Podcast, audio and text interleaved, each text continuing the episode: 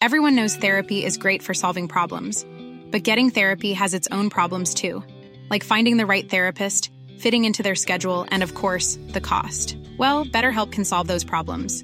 It's totally online and built around your schedule. It's surprisingly affordable too. Connect with a credentialed therapist by phone, video, or online chat, all from the comfort of your home.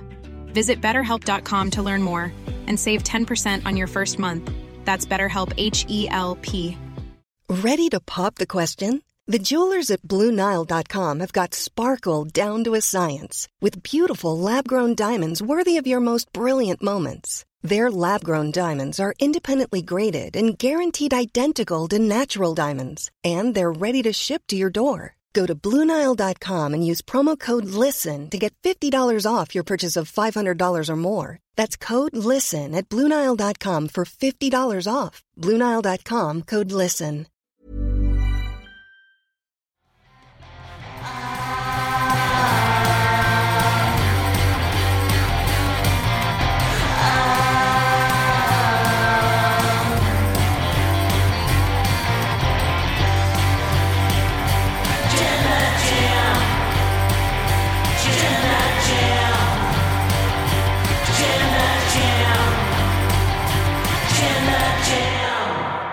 Hi, we're Pretty Deadly, and welcome to Snack Ass.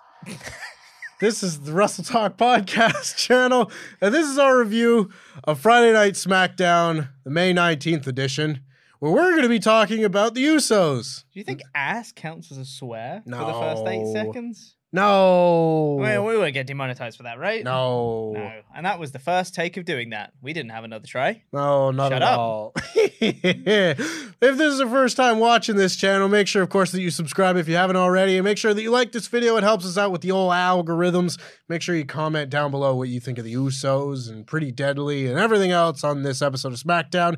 Is Pete? Hi, it's me. Sat's off again, but he's back. He's off week. being a dad again. being a dad. You'd think he'd he's have to do that. excellent father. As You'd, I you'd think being a dad would be an every weekend thing, but no, hmm. only sometimes. Just sometimes. It's a part-time job. That one. Yeah, so instead we've we've got we've got LIW back for another viewing experience of this SmackDown For life. for life. Yeah. All that. I'm your host Tempest. That's Pete. Hi. We're going to be talking about the Usos. Yes, we are. Because they're bad, and that's good. That's good. That means the bloodline thing is fresh again. That's good. That's good. But it means we're getting Roman and Sami again. That's, That's bad. bad. But you get a free Frogurt. That's, That's good. good. The Frogurt is also cursed. That's, That's bad. bad. So yes, this episode of SmackDown, we're going to get into it with the opening segment, which is always my favorite way of doing things. When they- Indeed, yes. They, bookend their show with the most important bits. So then when we review it on the show, we start with the opening. Mhm. Makes it very easy to go through my notes. Yes. That thank you, SmackDown, for making our lives slightly more convenient so we don't have to scroll to find the bit that we're talking about. It's very helpful. So this show opens, of course, with Roman Reigns' his obnoxiously long entrance coming down to the ring, and immediately Roman Reigns being on the show, like for all the the nonsense that we have to put up when he's not on the show, all of those filler episodes, the filler arcs of SmackDown. When Roman Reigns is here, it is like must see WWE programming when he's on screen. Definitely feels like a different environment when he's around. So at the very least, they've maximized that feeling by having him be a part timer. When Mm. he's around, it feels important. But he comes out, he says for everyone to acknowledge him, and then he's immediately interrupted by Kevin Owens and Sami Zayn. He's like, nah, this is all according to plan. I've never heard that before. No, like Roman never. Reigns probably being interrupted by Kevin Owens and Sami Zayn. Never. So they come out. They come down to the ring, and Roman Reigns is like, nah, this is good. I wanted you here because, you know, him and Sami have not really had a lot of ring time together, especially in promo segments since Elimination Chamber, and that was a few months ago now, 3 mm-hmm. in fact. Three. And Sami Zayn says that. He says, Damn, Roman, it's been a while. You know, I, I, I gave up so much of my time for you. And Roman says, I gave up so much of my time for you. And now I can tell, finally tell you what's been on my mind. And Sami Zayn's like, Yeah, great. Because your greed has brought you back to us. You know, you just can't help but want more. You want more belts. And you've done all this. Now I'm finally going to get to tell you what I've got to say to you. And you're not going to beat us at Night of Champions, Roman, because we're better than you. Just like the Usos are better than you. And it's Mhm. all like, ooh. And it's at this point like Roman Reigns starts, uh, he's huffing and puffing and he's getting all worked up.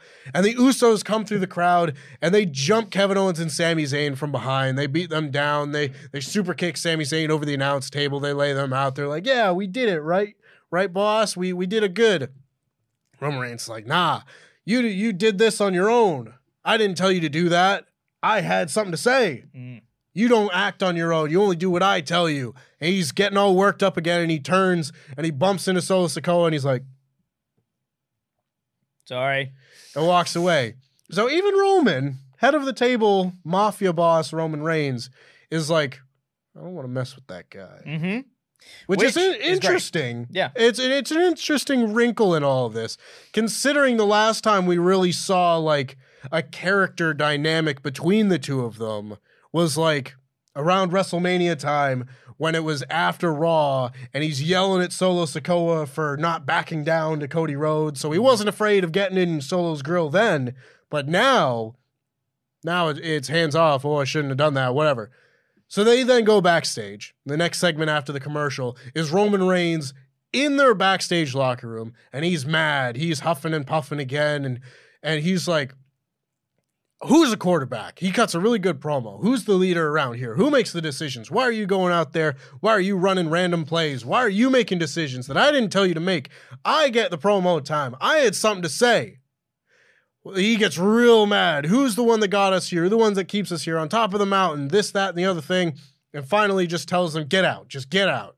And they leave. And the whole time, like, it's really interesting seeing the individual Usos' different dynamics where Jimmy Uso is just kind of like hanging his head and he's mm-hmm. just kind of like being berated and everything. And meanwhile, like, J- Jey Uso's like antsy and he's he can't sit still and he's like covering his face and just squirming in his chair because he desperately all he wants is to keep the peace.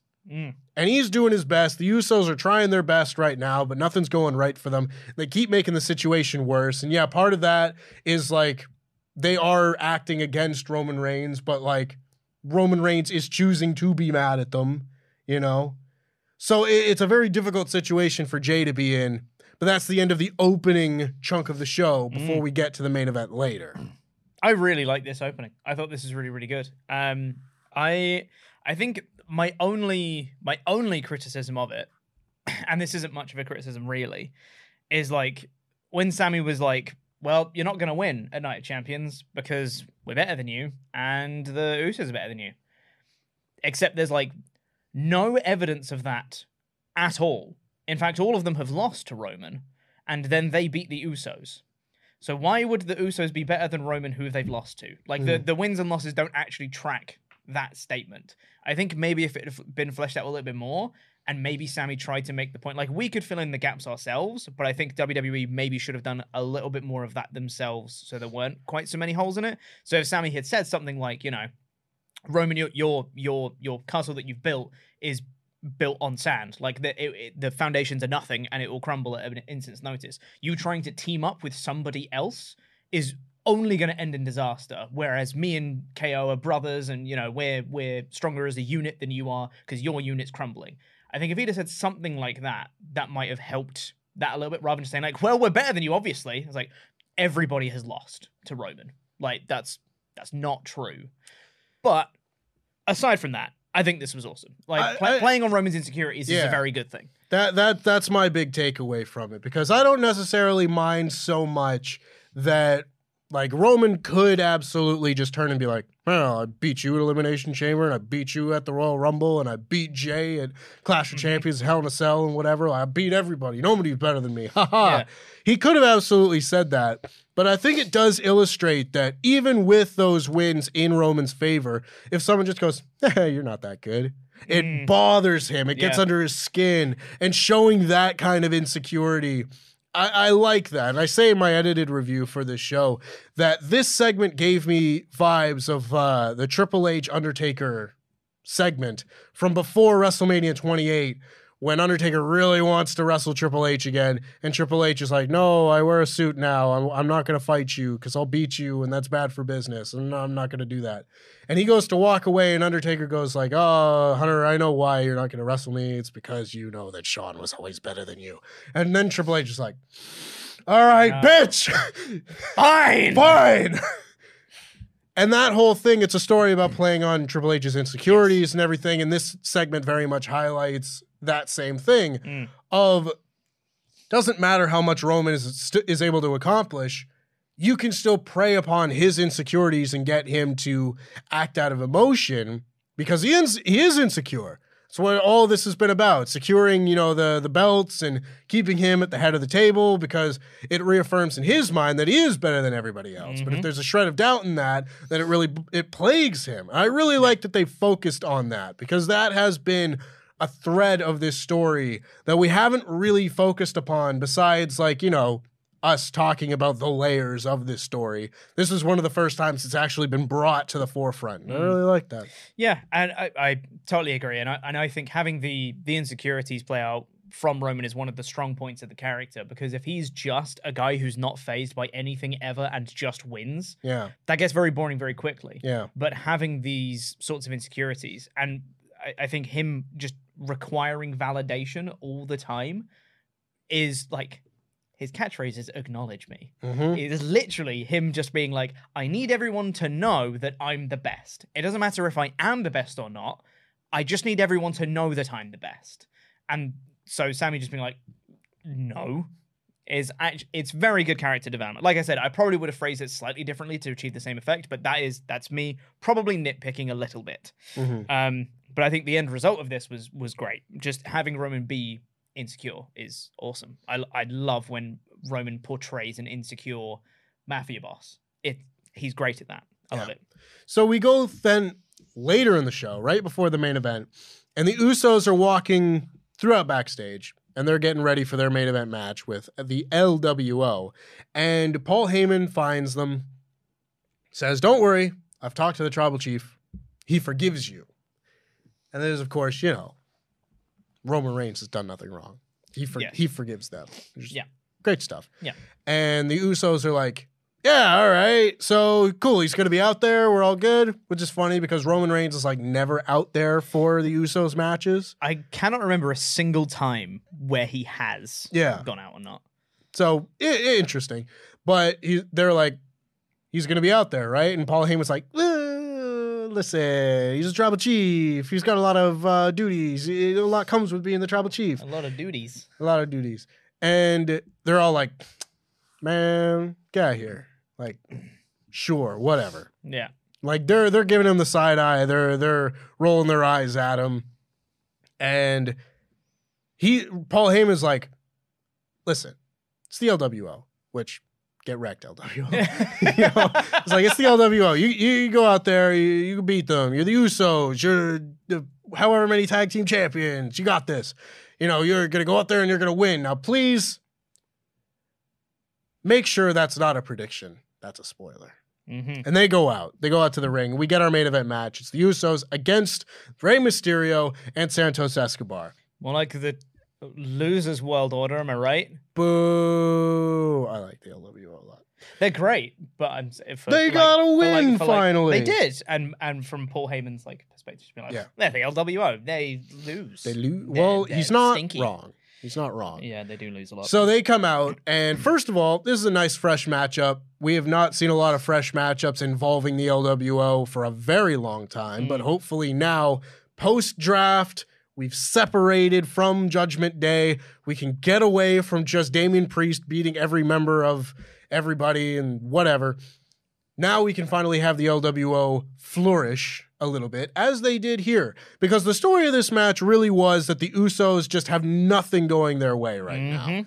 Absolutely nothing because they're wrestling. Things are going well. It's fine. It's a tag team match. It's back and forth. Santos Escobar hits a nice dive to the outside. There's a hot tag, you know, standard stuff. It's really good, really fun, fresh.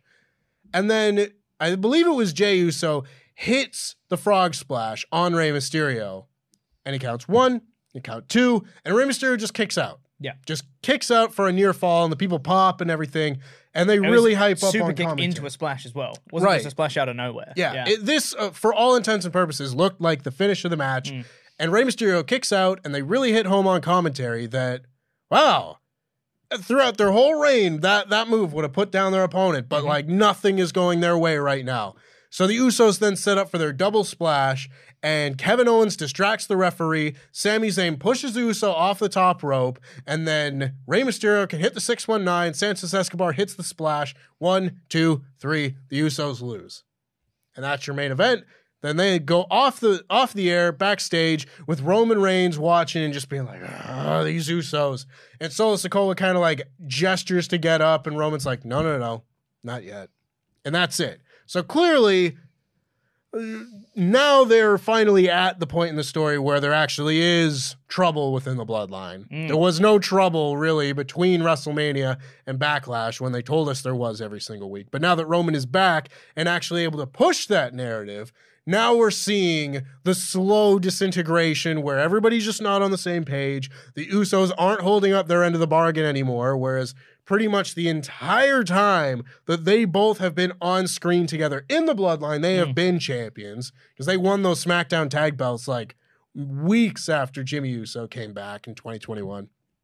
Now they're the first ones where they're the goats. They're and not the greatest of all time. Like they're the the black sheep right now. Scapegoats. The scapegoats. And it's being done really well. Mm. Granted, the bloodline stuff, especially with Sami Zayn and Kevin Owens, is very played out at this point. But there is still enough when it's in particular like Roman Reigns and Sami Zayn, where a segment with them two in the ring talking to each other, I'm going to be paying attention. Yeah.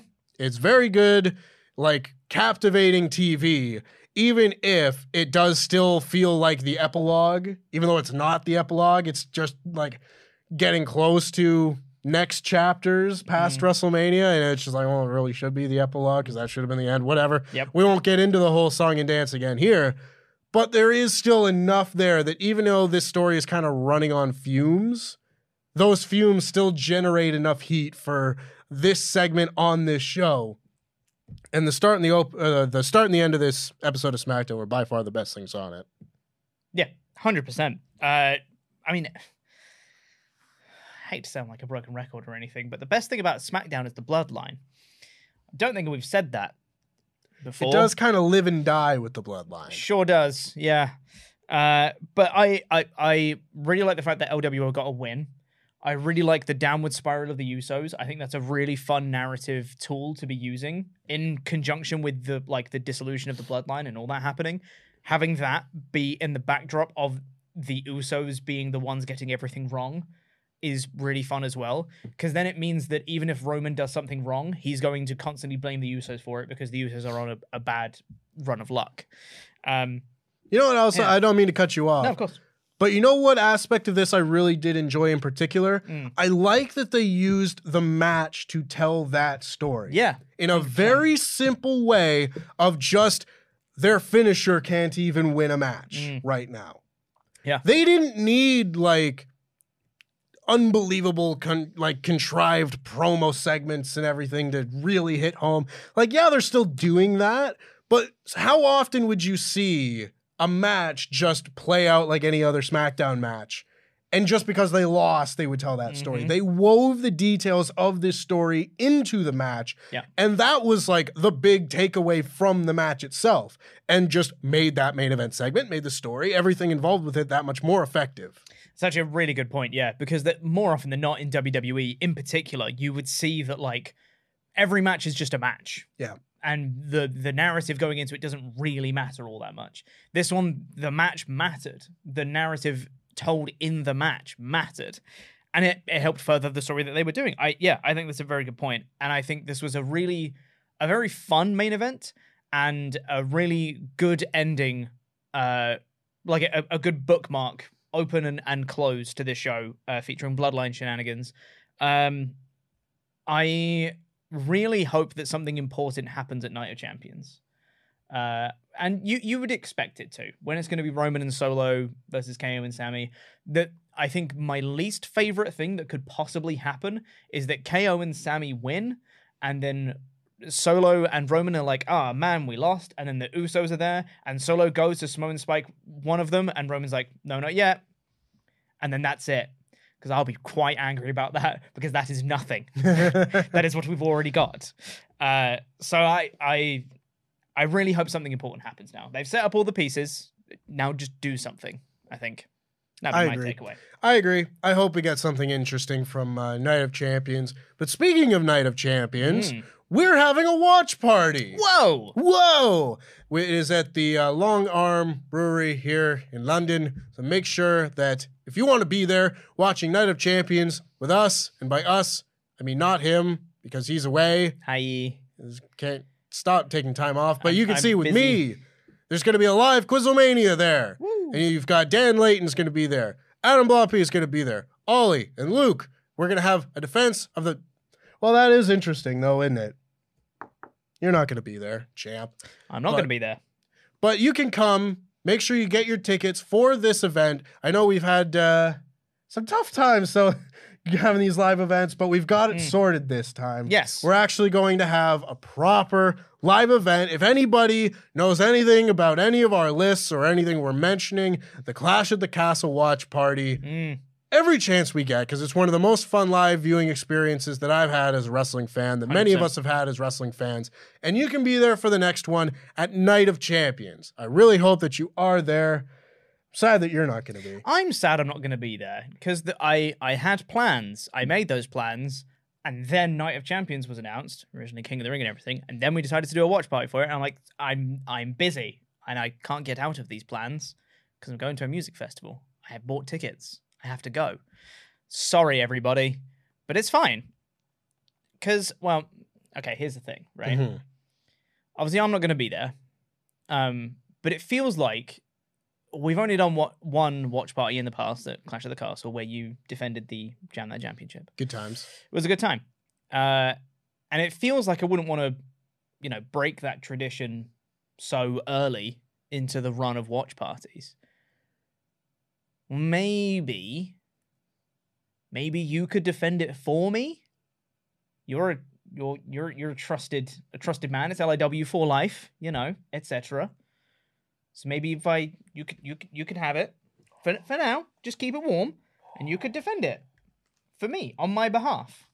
Oh, I Just could do that. I could absolutely do that for you. Yeah, Oh, old, oh, just- old Goldie. yeah, Yeah, old Jammy. yeah. You can have it for a little bit until, Yeah. and then you you defend it, and then I can have it back after Night of Champions. Excellent. Yeah. I'm not sure who I'll be defending this against yet, but I will We'll figure defend it out. this in your honor. And it doesn't matter who, because you're going to win anyway. yeah. Works out. Yeah. So there we More go. pay per views after that, premium live events, everything in between.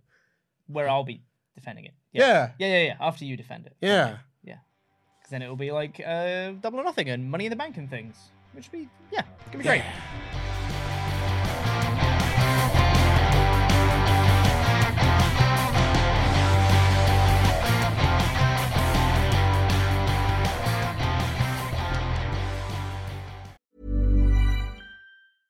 Hey, I'm Ryan Reynolds. At Mint Mobile, we like to do the opposite of what Big Wireless does. They charge you a lot, we charge you a little. So naturally, when they announced they'd be raising their prices due to inflation, we decided to deflate our prices due to not hating you. That's right. We're cutting the price of Mint Unlimited from $30 a month to just $15 a month. Give it a try at mintmobile.com slash switch. $45 upfront for three months plus taxes and fees. Promo rate for new customers for limited time. Unlimited more than 40 gigabytes per month. Slows. Full terms at mintmobile.com. Here's a cool fact a crocodile can't stick out its tongue. Another cool fact you can get short term health insurance for a month or just under a year in some states. United Healthcare short term insurance plans are designed for people who are between jobs, coming off their parents' plan, or turning a side hustle into a full time gig. Underwritten by Golden Rule Insurance Company, they offer flexible, budget friendly coverage with access to a nationwide network of doctors and hospitals. Get more cool facts about United Healthcare short term plans at uh1.com. Burrow's furniture is built for the way you live. From ensuring easy assembly and disassembly to honoring highly requested new colors for their award-winning seating, they always have their customers in mind. Their modular seating is made out of durable materials to last and grow with you. And with Burrow, you always get fast, free shipping. Get up to 60% off during Burrow's Memorial Day sale at burrow.com slash ACAST. That's burrow.com slash ACAST. burrow.com slash ACAST. Everyone knows therapy is great for solving problems, but getting therapy has its own problems too, like finding the right therapist, fitting into their schedule, and of course, the cost. Well, BetterHelp can solve those problems. It's totally online and built around your schedule. It's surprisingly affordable too. Connect with a credentialed therapist by phone, video, or online chat, all from the comfort of your home. Visit betterhelp.com to learn more and save 10% on your first month. That's BetterHelp, H E L P.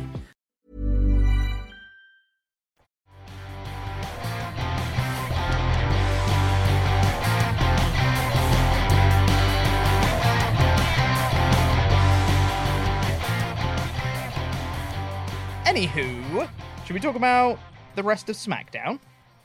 Um, so after that opening segment, we had uh, Pretty Deadly's debut on SmackDown. Mm-hmm. It's Down. Snackdown. I, I quite liked that. I think that's a very that's a good line. I think it's really it's really weird because at a uh, frontline show a few years back, I saw two acts on that show and I was like, both of these are amazing. One of them is Miyu Yamashita, who's incredible, and the other was Pretty Deadly, who I saw at that show and I was like, these guys have got something. These guys have definitely got like an air about them, like a charisma. Like when you watch them walk out, you're like, it makes sense. I get it. They've they've got like it, you know? They've got something to them. And now they're on SmackDown, and I'm like, huh, what do you know? I I have an eye for talent. I'm amazing. Look at you. Um, yeah, I'm using that story to put myself over, not Pretty Deadly, obviously. I Um, don't even remember what these guys' old name was. You know, I, I've it's been too long, and they've done so many of these name changes. now they are just Elton John and Kit Elton John. Yeah, Elton John and Kit Harington. Elton Prince and Kit Fowler or something. Wilson. That's right. Fowler was like Rip like Fowler one, is uh, GYV. G- Grizzly John Vets. Rip Fowler is is and and Jagger Reid Jesus Christ. are the are the the Zach Gibson and James Drake. Fact check. NXT, you have done serious damage to my fandom. I want you to know that. But yeah, pretty deadly. They do a, a backstage deal where they're talking about the recipe for Pretty Deadly. And there's like, oh, you throw in a, a tablespoon of charisma and uh, etc. And what you get is, you know, snack. The snack. Pretty deadly. Snack down. Snack down. Yes, Welcome boy. to Snack Ass. so they come out and they wrestle the Brawling Brutes. And this again was another like pretty standard match, all things considered. Uh, and the only thing that I saw get uh, any kind of, you know, anything of note really talked about online afterwards was the finish, Mm-hmm. because there was a, an interesting little bit here where the Brawling Brutes have pretty deadly. Uh, uh, what's his face? Ridge Holland has one of them in the ring, Mm-hmm. and he's giving him the clubbing blows like Sheamus does. And Butch has the other one over the ropes, doing the same thing there, Tied up in the rope. tied up in the ropes. Yes, hmm. and hit the mic. And then, just as Ridge Holland goes to do something, the one of Pretty Deadly, I can't tell them apart. Not gonna lie. One of them is blonde and one of them isn't. Listen, one of FTR is bald. That doesn't stop people from still getting them mixed up. Maybe less so now because I think most people know who Dax Harwood is. The blonde You know, one is Elton Prince. The other one is Kit Wilson. There you go. There you go. Fact check. So then Elton Prince, being tied up in the ropes, Mm-hmm. gets himself untied from the ropes, and they hit spilled milk, Mm-hmm. which is kind of like a spine buster and neck breaker combo. Zigzag. Yeah, Kinda. sort of, sure. Yeah. And then, just as the referee is about to turn around, he goes and puts himself back in the ropes. He's Mm-hmm. like, oh, oh, I couldn't have done anything. Oh. And then they count to three and Pretty Deadly wins. Mhm. I do think it's funny because people will just like do tag team moves Mhm. together, you Yep. know? I, that's that's what I write. I'm not sure why they needed to hide the double team like that, but Yeah. But in terms of like a creative way to hide a double team move, I thought stuff. I thought that was creative. yeah, You know? yeah, I I liked it. It gives them it gives them a slightly more distinct character than a lot of other NXT call ups that are like now you have a match with Dolph Ziggler or whatever, you know, um, or Baron Corbin. or Baron Corbin. Uh, I, I I- like that this kind of put over their their character work a little bit more, uh, in just their their in ring style and how they they did that finish. Like I said, I don't know if it was wholly necessary within WWE's own law, right. but it gives them a nice little character beat, which I enjoyed. And I, I like the fact that they didn't beat complete nobodies. Like Brawling Brutes are solid, Sure. a solid tag team. They're They not, they're, not tag champs or anything. Yeah, they're not the Los Lotharios or No, you know exactly. maximum male models. You know they're on Raw. Precisely. You know what I mean? Yeah.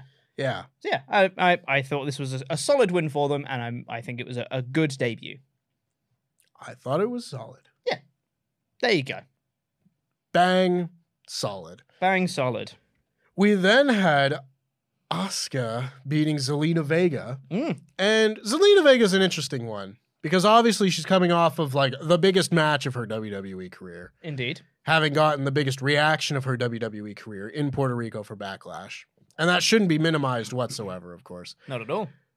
But we still are facing the conundrum that she's won one match in the last 18 months. you know? That didn't change here. and she does a little promo backstage before she goes out. And she's like, you know, after hanging with Rhea Ripley, I, I know that I can hang with the top of the Mhm. SmackDown women's division here. Yeah. And I'm gonna go out there and I'm gonna prove to Asuka that I'm ready. mm-hmm. And this this is a real nitpicky pet peeve type thing. Mhm. She puts on her like entrance helmet, Yeah. walks 10 steps and takes it off. And off. then takes it off again. I know. I didn't write it down, but it bugs me. It bugged me too. I just like it was one of those things where like I've never really paid attention too much to that sort of Mhm. thing, but it was like I could see it happening in real time where she like she put on the thing. I was like, "You're gonna take that off again in like three seconds. Why bother?" Yeah. And sure enough, that's what happened. But she goes down to the ring and she has a much more back and forth match with Asuka, albeit not a very long one, where I would. I think back and forth is generous. I think Zelina Vega took like ninety percent of this match, Mhm. and then Asuka got a submission and won. well, there is that. I'm Yeah. sure Asuka got like a kick in. Yeah. You know, they well, they countered each other a lot. Sure. Zelina went for like a code red and Asuka reversed it and etc. But Zelina Vega like rushed Asuka right out of the gate, Mhm. took her off guard, and they went back and forth like that, kind of exchanging those kind of moves. But Zelina Vega was in control of the match. And then Asuka like went to lock in the Asuka lock, you know, crosswing crosswing chicken face. Crossface chicken wing. And Zelina kind of rolled through it, but Asuka managed to trap her arms and have her in. I don't even know what it's. I guess the, The rings of Saturn. thing. Yeah, Uh, yeah. you know kinda, the the yeah. brutalizer Yeah. type move that yeah, and beats her. And then she doesn't let go of the hold, so Bianca comes out, tries to make the save, and Asuka rolls out of the ring, and Bianca like goes to try and grab her, and then like pulls away as Asuka blows the mist. So she gets the mist on her face, Mhm. but she's Only barely. Yeah, so she's kind of like, ah, it's, yeah, it's on me, ah. But she's not selling it. She's Mm-hmm. not selling like, oh, my eyes, like last week. Yeah, not not quite like the overselling. It'd be like, "Oh, I can't see. It burns. she just did that all of last week. My it wasn't quite the same. Yeah. It burns. I need my cat back. I need the comments to tell me I look like Eminem. God, there's gonna be so many. It's gonna be so many. it's a real. Eminem day for you. I know. There's gonna be so many comments. Anywho, yeah, it was fine. It's it's more of the aggression out of Asuka that I guess I would have liked to have seen in the lead up to WrestleMania, where they Mhm. didn't like nothing to build that match. Yeah. You know, like there's at least that. It is kind of like square one basic stuff, but like it's more than we got in the lead up to WrestleMania. Yeah. I mean, I think it's because they were positioning her as a babyface. Well, they Pre- shouldn't have done pre- that. That's what I mean. Pre-Mania, they positioned her as a babyface, so they couldn't have her do any like aggressive, like "oh no, boo, Asuka" things. Whereas now they're like, "Nah, she's a heel now. It's fine." People are starting to boo Bianca Quick Turner. Oh yeah, Yeah. Jesus. Anywho, yeah, and, and still once again, red, red champions just on the blue show. I'm I'm waiting for Look. I'm I'm I'm holding out hope that they're gonna rectify this somehow. Look, I know, I know that there are going to be some people who are going to be, oh, what do you want to do? A title swap segment? You, you don't like those things either. And you're right. I don't like those things. Don't draft the champions to opposite shows. Don't do that. There's your problem solved. Also, there's option three where you just stop color coding your goddamn belts. And yeah, stop calling them the Raw Women's Championship and the Yeah. SmackDown Women's Championship. Have them be two different belts. Like, you know, oh, I don't know, like like the World Heavyweight Championship and the WWE Championship. Those are two different belts. Just call them different things. yeah. That's- Uh, I'm holding Silly. out hope. If, if they are just going to do a title swap at some point, like whoever beats Bianca, because that's why they haven't done it yet. It's because Mhm. Bianca's got this like record-setting reign, and they can't swap them yet. No. So whoever beats Very Bianca's fine. just going to go like, actually, can I have the other one? Yeah, quick. I, Do a pre- quick I switch. prefer blue, so Blue goes with my outfit better. um, you know, like I'm I'm Charlotte. I wear blue a lot. I I'm on wear the blue, blue. show. Yeah, It, it just goes, but can I just give me that? give me that. Oh, you threw it on the floor. Oh no. Oh no, terrible. Anywho, we then got something I know you're excited to talk about Woo! because we then had Grayson Waller coming out for the Grayson Waller effect. Yeah. And it's always my because that's the name of his finisher, isn't it? The Grayson Waller effect is like rolling stunner thingy. I'm pretty sure. Act like I know. I. I I feel like it is, and I don't want the comments to get on me too much. But I, it's like my favorite thing when they they come up with one name for something and then they name all. It's like the Shining Stars, Yeah. where their their name was the Shining Stars and their Mhm. finisher was also called the Shining Star. yeah. Or you the know? Viking experience. Yeah, the- uh. Regardless, Grayson Waller comes out for his talk show, the Grayson Waller Effect, Mm. and his guest is AJ Styles. Mhm. Now, you did a much better job of recapping this to me in the office than I did on the edited review. So I'm just going to let you take the, the lead here. Sure.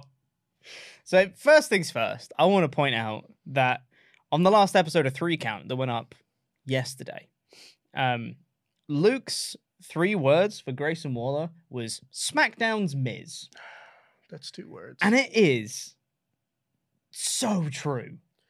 Like He's got more upside than The Miz. he does. That doesn't mean he's going to be booked any better than the Miz. That's true. Because this is this booking this could have been a Miz TV segment and it would have been completely indistinguishable from what we got. Like they are the same thing for all intents and purposes here. Like they did a really overly long intro of being listing all of Grayson Waller's like nicknames and accolades and blah blah blah blah whatever. I found that very strange. Just this is again nitpicking this show, but you know how like when MJF does some Mm-hmm. stuff like this, he'll like go to Justin Roberts and hand him a cue card, and Justin Roberts like. Yeah, uh, this this is out, yeah." generational talent and Long Island, blah blah blah blah blah. Yeah. And he reads it all off like in jest, and he's like, "Ugh, like this asshole doing all Mhm. this.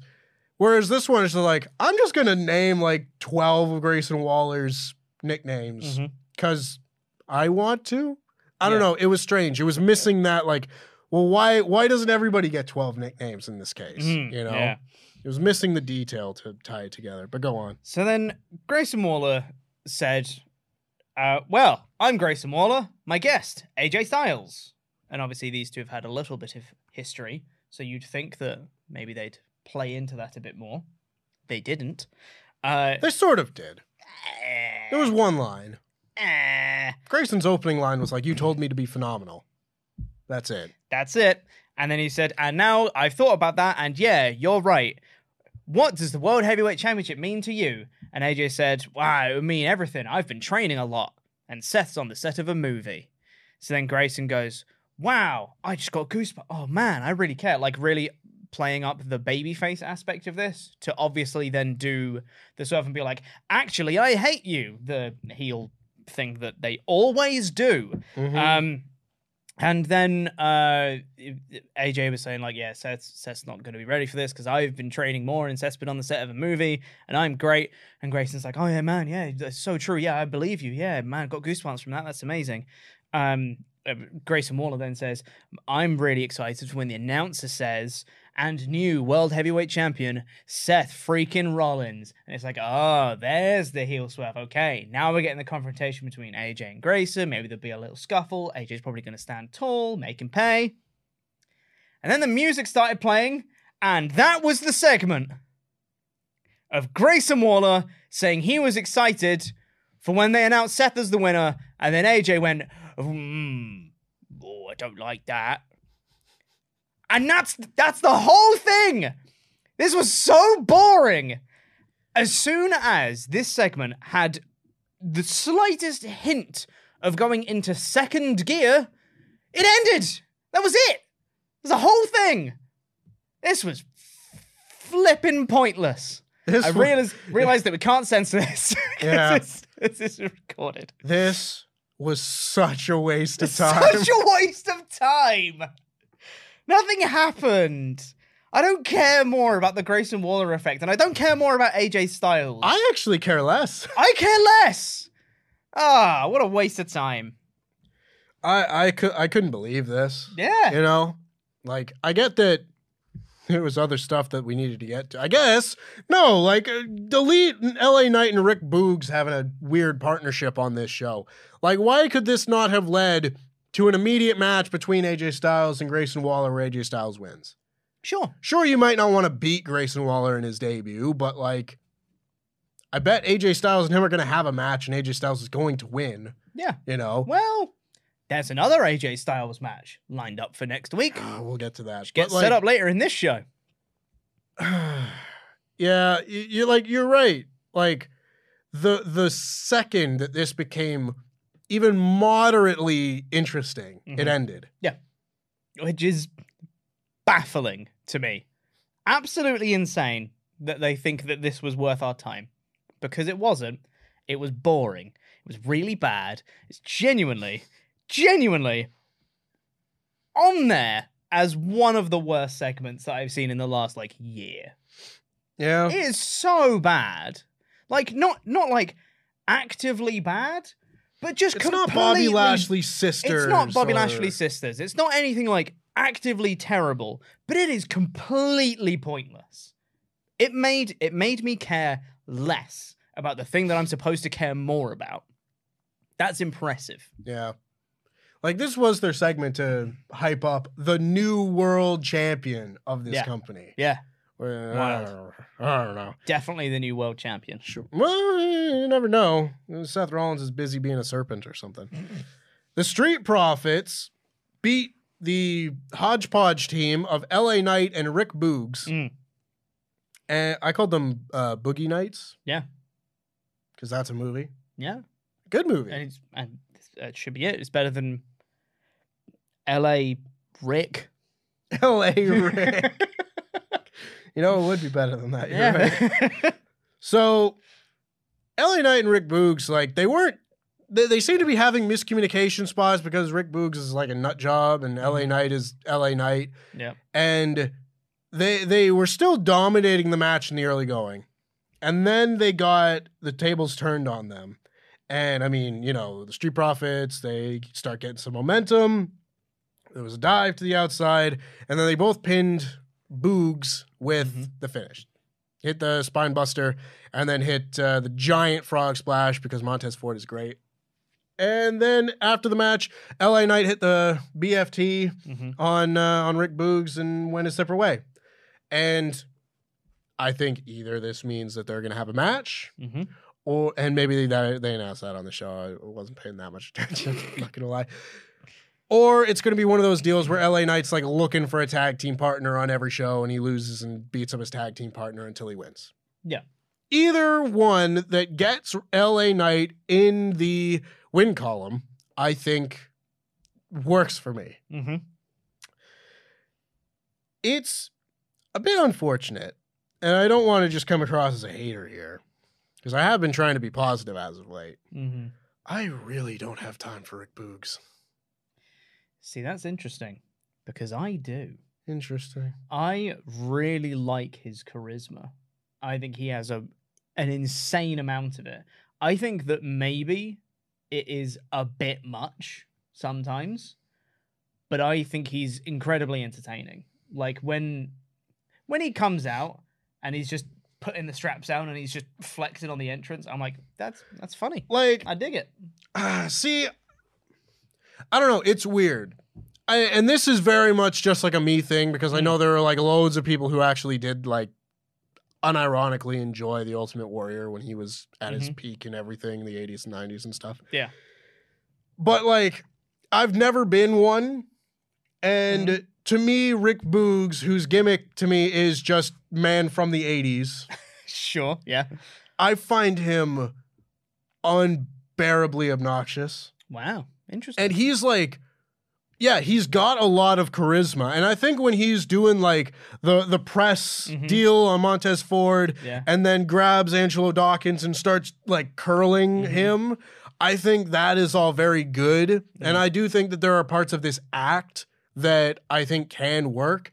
But i've seen his backstage segments and i just i, I feel like he's ultimate warrior now and I don't like the Ultimate Warriors promos. Mm. I know a lot of people do, and if you do, I'm not going to tell you that you're wrong.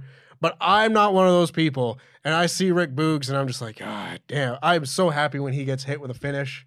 It's just like, finally, someone has has done this for me. Thank you, LA Knight. I think Yeah. I, I've probably been uh, a fan of Rick Boogs since the Performance Center days when he was just the loudest person of the audience that you could always hear.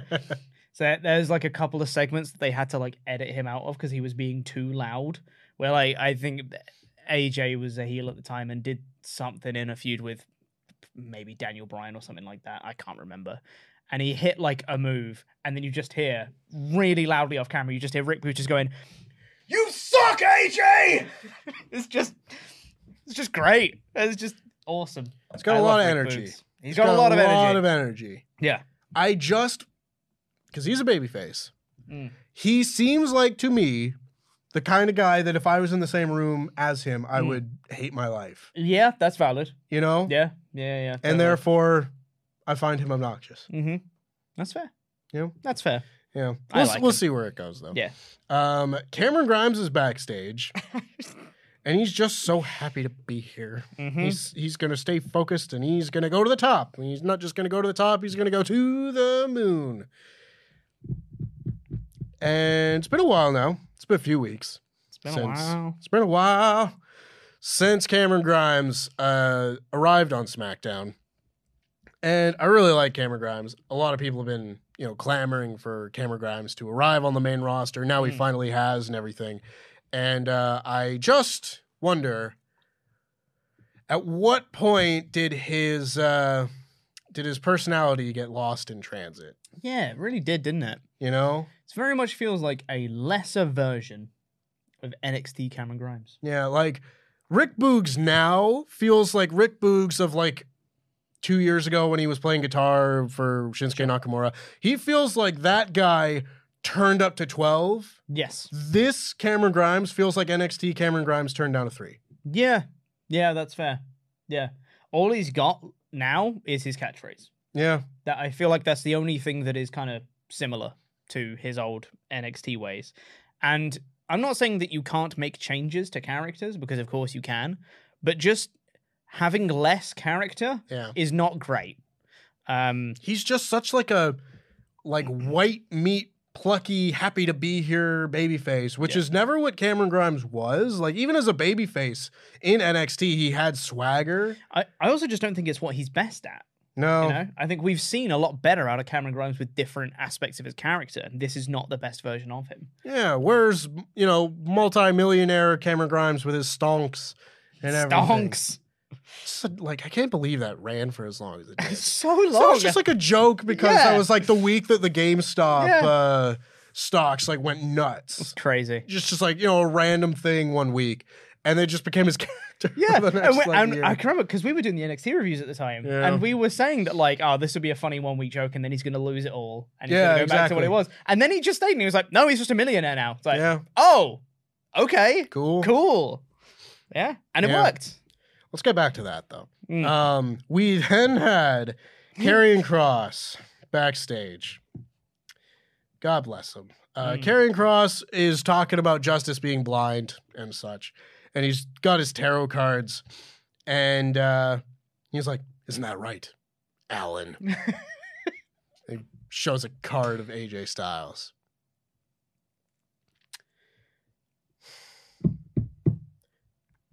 There's a lot of like, again, this I feel like was a smackdown of a lot of minus ones. And yeah, there's a lot of things that are kind of nitpicky, and I keep saying that.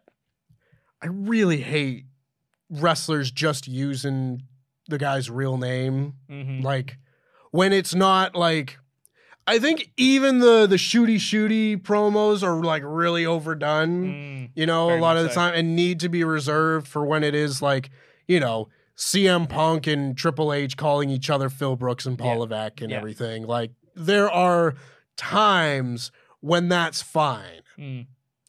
But I feel like they're very few and far between, need to be reserved for special characters. I did not like it when AJ Styles and The Undertaker were calling each other Mark and Alan before that WrestleMania. And I don't like Karrion Cross just being like, Alan. His name is AJ. His name on this show is AJ Styles Yeah, what does the AJ stand for? if, if you want if if you want to put out a detail at some point that say that his name is like Alan Jasper Jones or Alan yeah I've messed it up already Alan Jasper Styles you, you got to do that first but like come on oh, it's great. I also don't care to see this match no, not particularly. That's Like- happening next week on SmackDown. Yeah, like yeah. Sorry, but they have kind of gone past the point of no return with Karrion Cross for me. Like I, I do not care. God forbid this ends up being a world title program because I can't can't Hope handle not. it. Uh, Isla Dawn and Alba Fyre come out Mhm. and they beat Yulisa Leon and Valentina Feroz. Yeah. And I did like I rewound the thing because you know they got the the jobber entrance. They were already in the ring and Mm. stuff. And so I'm watching this at you know advanced speed and kind of like zoom past their their name bar and everything. And I was like, wait a minute, wait a minute, let me go back. And I was like, yeah, this is because one of them was hurt for like nine months. I think Valentina Feroz had like an ACL injury or Mm. something. So I had to make sure that this was indeed the NXT enhancement team of Yulisa Leon and Valentina Feroz, the team that I could never get their names straight No. in the NXT reviews back in the day. And yeah, this was uh this was a squash. You know, uh the NXT women this was an NXT match on SmackDown. And I mean, now we're firing on the dawn have got drafted. they are the NXT women's tag team champions. They sure are. still. They got drafted to SmackDown. I'm still curious. I've not been watching NXT to know if they're splitting duties and, and stuff there. Duties. Eh, no, stop it. I'm sorry. Done it Twice this show. twice already. Eh, Like this was fine. Yeah. This was absolutely totally fine. Didn't get any reaction because nobody knows who any of these people are. Mhm. It's the first match for Isla Dawn and uh and Alba Fyre.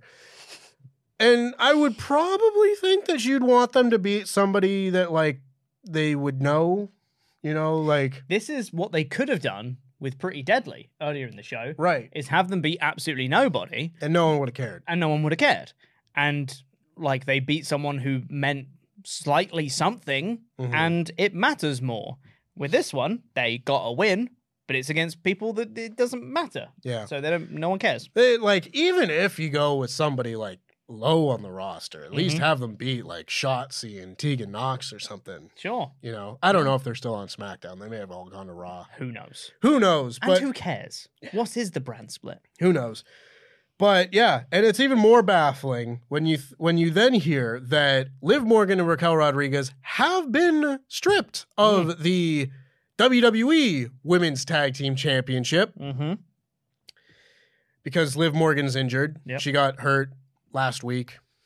They showed a replay. She gets like booted in the mouth, and Mhm. I don't know if it's a head injury or shoulder injury or whatever, but they have to relinquish the titles. They're doing a four way on Raw to determine new champions, Mm-hmm.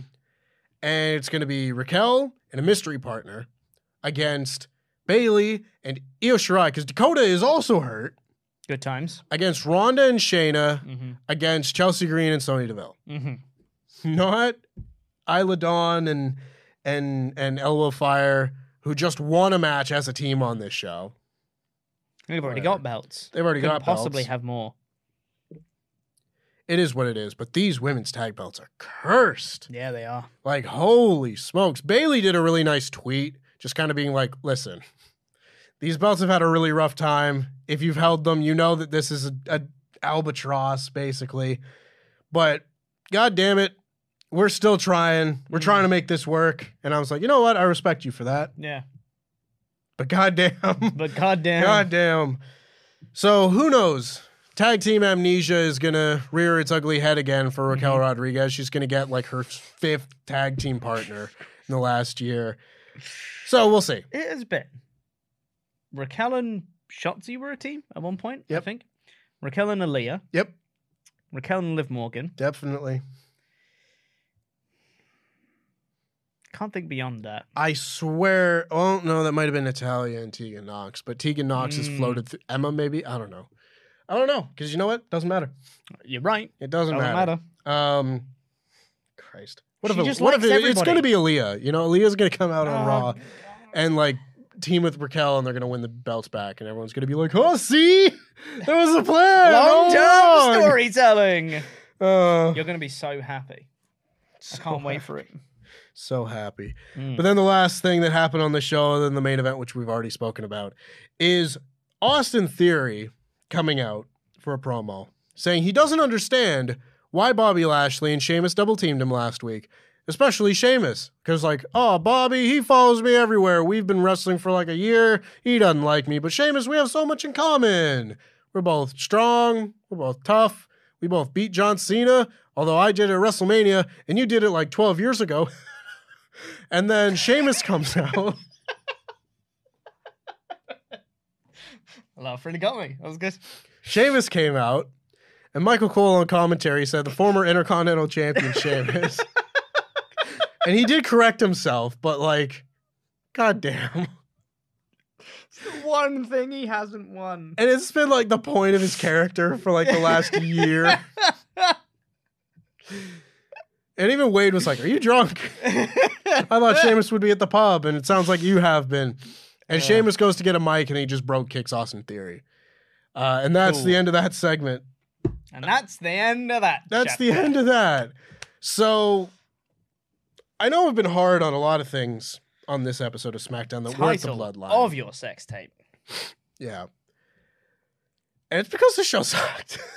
Outside of the bloodline, good. it wasn't a very good episode of SmackDown. Yeah. And there's a lot of things now where you know how I this is a thing that some people bring up when it comes to the draft where I'm not a huge fan of when they draft like whole rivalries to other shows and then Mhm. keep them going Yeah. and such, you know? Like for the love of God, if Rey Mysterio and Dominic Mysterio ended up on the same show and or Finn Oof. Balor and Edge or something like that, Yeah. I, it would have been much. It would have been too much. That being said, I think you could make an exception in the case of Gunther and Sheamus Mm-hmm. because Sheamus has so much less agency as a character without the presence of the Intercontinental Championship. Mm-hmm.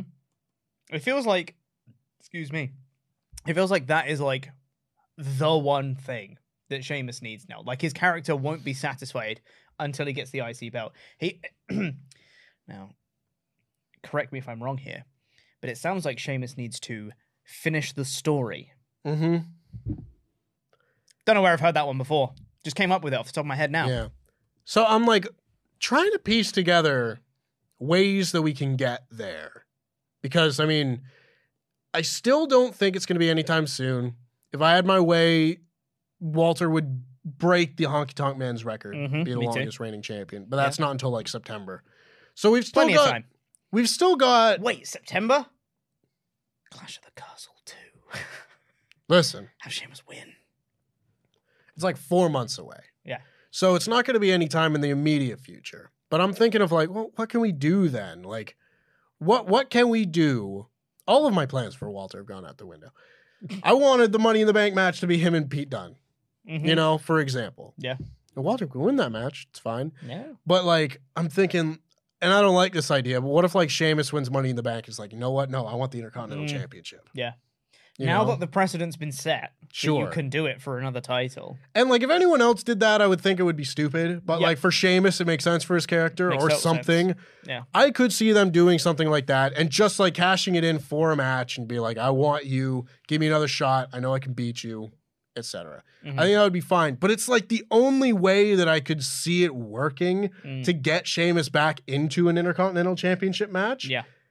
Cause like I'm sorry, but him challenging for the US title on SmackDown against Austin Theory just does not fit that same narrative beat. No, really doesn't. And it's a shame because god damn I miss Walter already. They stole him from me. And they, they don't even do the well. They didn't do last year the Raw versus SmackDown Survivor Series Right. because you could try and make an argument that like the only way that Sheamus can get back to Walter is by doing a champion versus champion match at Survivor Series, but they don't do that Mhm. anymore. So it's not even that. I don't know. I I'm not necessarily interested in Sheamus going for the US belt. I'm uh, I only care really about Sheamus going for the IC belt because that's a story that they've made really good, and I want to see him do that story now. So yeah, I, I agree with you. I, I think they should try and carry that one on, but freshen literally everything else. Yeah. So that wraps up SmackDown. This is the all this is also the problem when they bookend the show with bloodline stuff. Mm-hmm. Is like, well, we get through all of the fun bits at the beginning and then we spend the rest of the show bitching, Yeah, you know? that is what Which happens. this was a particularly dour episode of SmackDown. Because like the main event was fun, but Yeah. there were no other matches that I would recommend anybody go out of their way to see. No. There were no promo segments other than the opening segment that I would Mhm. recommend anyone go out of their way to see. Yep. This was just like there was a lot of like heatless stuff. There's a lot Yep. of just random like the Grayson Waller thing really brought this show down. so bad. That was like the main segment on this show besides the bloodline stuff, and Mhm. it was not good. Mhm. Uh, I gave this show a two out of five. Valid. And maybe that's harsh because like the opening and the main event I thought were good. And I like you could stretch it and give it like a low three, but like if you wanted to give this like a two and a half out of five, that might be closer. I don't really do half scores. But that's kind of where I'm at with it. Yeah. Didn't like this SmackDown. No, I didn't either. I think I'd also give it a two. I the bloodline stuff is obviously great all the time. Well, most of the time. When Roman's on it, When Roman's on it, it's really good and it really helps buoy the rest of the show. Um, but aside from that, it's a bit it's a bit not great this week, unfortunately. it's a bit not great. Yeah.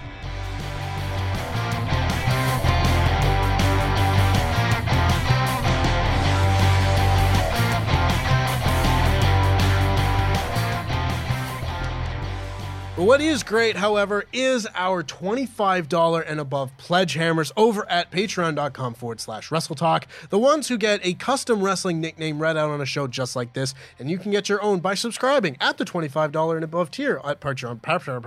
It's doing so well. Patreon.com forward slash WrestleTalk. There's also a bunch of content on that that that ye old website, patreon.com forward slash WrestleTalk. There's so much stuff. Even more Yeah. coming soon. I know. Like, so much content, hashtag content. And we have gotten to 2,200 Patreon backers as well. So we will be having the Adam and Sullivan My Rise Career playthrough on WWE 2K23, which will be exclusive to Patreon. So make sure you go over there. There's never been a better time to subscribe than right now. But again, $25 and above.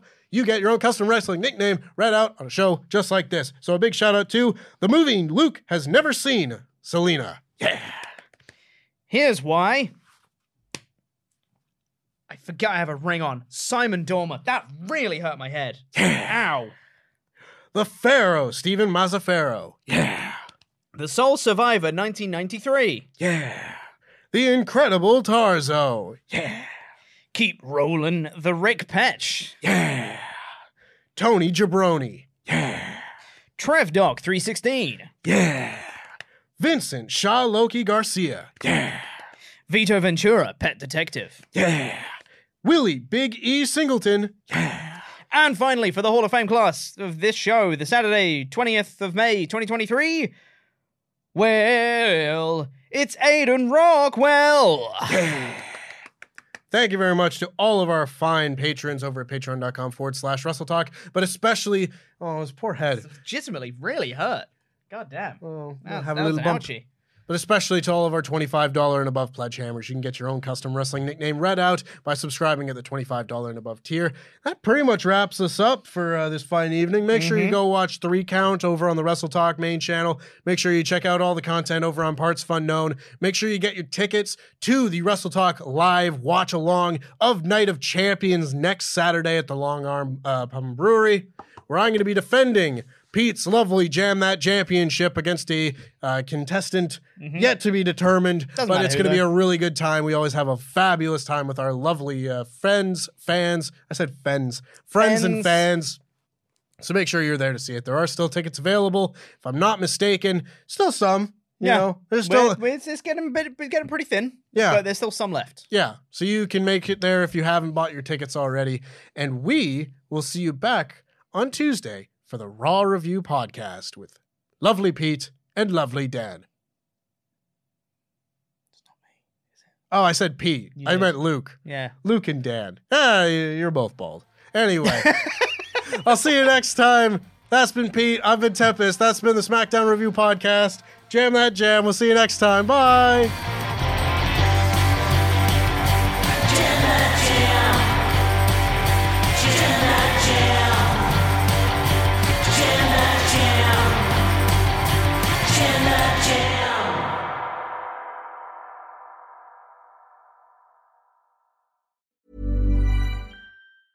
Hi, I'm Daniel, founder of PrettyLitter. Did you know cats tend to hide symptoms of sickness and pain? I learned this the hard way after losing my cat, Gingy. So I created PrettyLitter, a health monitoring litter that helps detect early signs of illness by changing colors, saving you money and potentially your cat's life. PrettyLitter is veterinarian developed, and it's the easiest way to keep tabs on your fur baby's health right at home. Go to prettylitter.com and use code ACAST for 20% off your first order and a free cat toy. Terms and conditions apply. See site for details.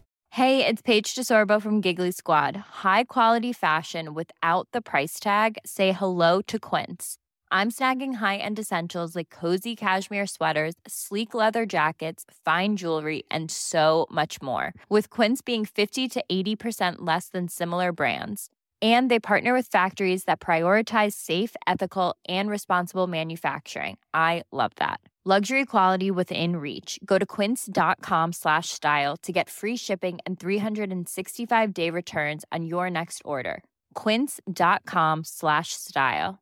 Mom deserves the best, and there's no better place to shop for Mother's Day than Whole Foods Market. They're your destination for unbeatable savings, from premium gifts to show-stopping flowers and irresistible desserts. Start by saving 33% with Prime on all body care and candles. Then get a 15-stem bunch of tulips for just $9.99 each with Prime. Round out Mom's menu with festive rosé, irresistible berry chantilly cake, and more special treats. Come celebrate Mother's Day at Whole Foods Market.